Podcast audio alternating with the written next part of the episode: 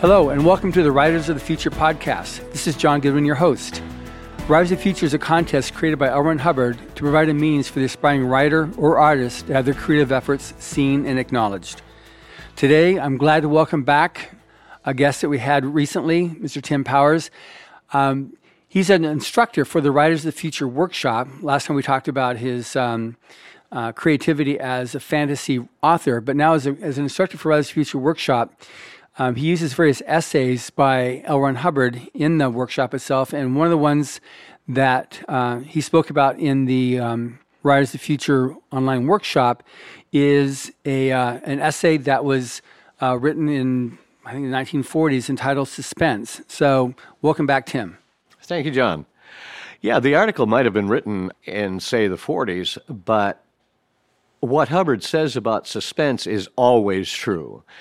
It was true in Homer's and Shakespeare's times and uh, Hemingway, and it'll be true 100 years from now. And Hubbard very effectively illustrates how to do suspense. He points out that it can be difficult to achieve because you can say, "What? look, I've got a whole bunch of action. Um, why is it not suspenseful?" And he illustrates the difference by giving you a paragraph of admittedly dramatic action, but then does it again with suspense as an element. And you can look at the two examples and say, "Oh yeah, I see I see how suspense works in a scene." And uh, uh, the points he makes is that while in either case, something needs to be accomplished and it's dangerous. In one example he gives, it's uh, this uh, guy from the Foreign Legion needs to get water back to his uh, companion soldiers, but the stream is uh, being guarded by some hostile sentry. Simply presented as that, the reader is simply left thinking, yeah, boy, that's kind of a puzzle. Yeah, huh, I don't know. He's going to have to figure that one out. But the way Hubbard revises it, it's he needs to do it now. It, it, it, it, it can't wait. This situation will only, difficult as it is, it will only be even possible for a short amount of time.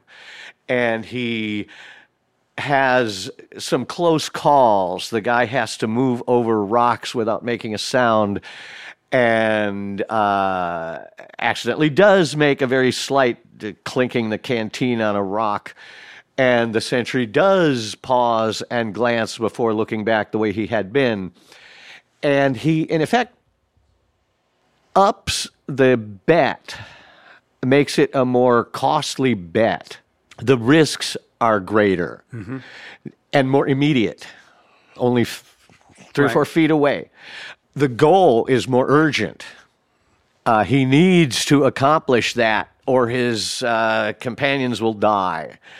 And it has to be within the next few minutes. And by giving us the point of view of our poor harried character, he really does let the reader participate to the extent where the reader also is getting a little nervous and alarmed yeah, and yeah, anxious. Yeah. yeah. And uh, he really does make it very graspable for someone who thinks, you know, how can how can some of these writers do that?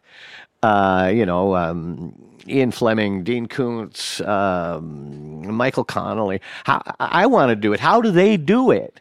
Well, they don't tell you. They don't have a footnote for the aspiring writer. Luckily, Hubbard did, in effect, give us a footnote. In fact, it's a whole article. Right.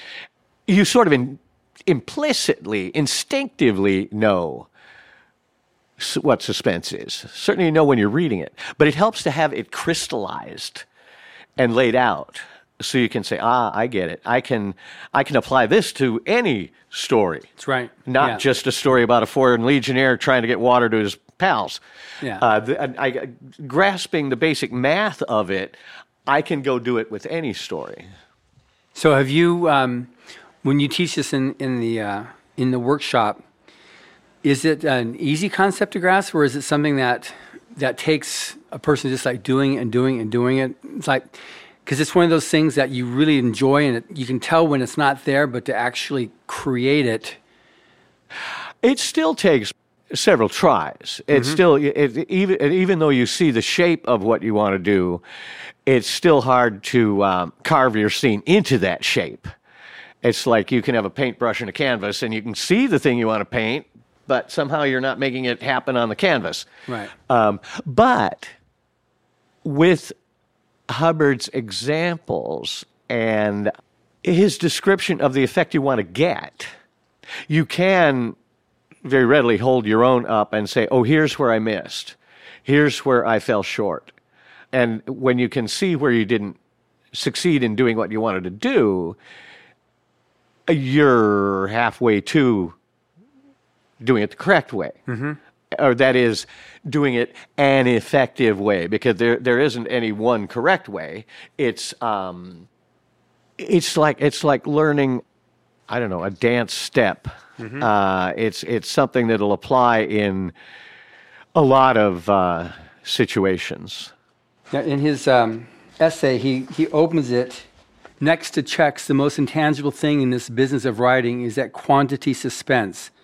It is quite as elusive as editorial praise is hard to corner and recognize as a contract writer. But without any fear of being contradicted, I can state that suspense, or rather the lack of it, is probably responsible for more rejects than telling an editor he is wrong. So, I mean, for for him, he's just it's very very clear that suspense is, is an integral part of a story to pull it along, Well, not yeah. just action. Yeah, in fact, right. Uh, He points out in that same article that action simply isolated, uh, two guys fighting with swords or knives or fists or battleships, just that alone, who cares? Uh, we don't know these people. We don't care if they kill each other or not. We don't care if they go home. We're indifferent to them. But suspense is the th- thing that makes readers turn a page. And ultimately, toward what you really want is where they're turning the pages helplessly, captive, uh, not answering the phone, not going to bed, uh, skipping work, losing their jobs. You want it to be that absolute capture as he points out, it's elusive, it's hard to define. It's easy to say those things I just said. But then you say, okay, so how do I do it? How do I get that effect? How can I um, achieve that urgency in the reader? And um, his examples and explanation are as good a signpost as I, I think one could get, short of doing it and doing it a number of times. But at least when you're doing it this way, you'll know what quarter of the compass you're aiming at. Right. In fact, another bit of advice is um, stories that you found very effective, you need to reread them. I always enjoy rereading stories, but even if you don't, you have to do it, reread it and reread it again. Because the first time you read a suspenseful story, you're like a passenger on a roller coaster. You're just, wow, oh my God, wow, whew, wow, that was great. But the fourth time you ride that roller coaster, you're not so distracted by the landscape whizzing past. You're able to look at the superstructure, look at how they shored up uh, the, the scaffolding there, um, what kind of bolts they used, uh, what kind of angles, uh, what degree of um, you know slope. Right. You'll be able to look, in other words, at uh, more objectively and uh, less distracted by the stuff happening on stage. You'll be able to look at exactly how did he do that to me. Ah, look, note this paragraph. Note here uh, this. Uh, particular focus on the symptoms of unease and alarm in a character. Note uh, the way he conveys time getting short. Note the way he plausibly escalates the cost of pursuing this course. Uh, so, yeah, rereading is crucial. And I'd always, I'm always very happy to reread old books I've liked. Good. So, in terms of somebody um, addressing the subject of suspense, other or in addition to just reading the essay, any other any other comments or tips?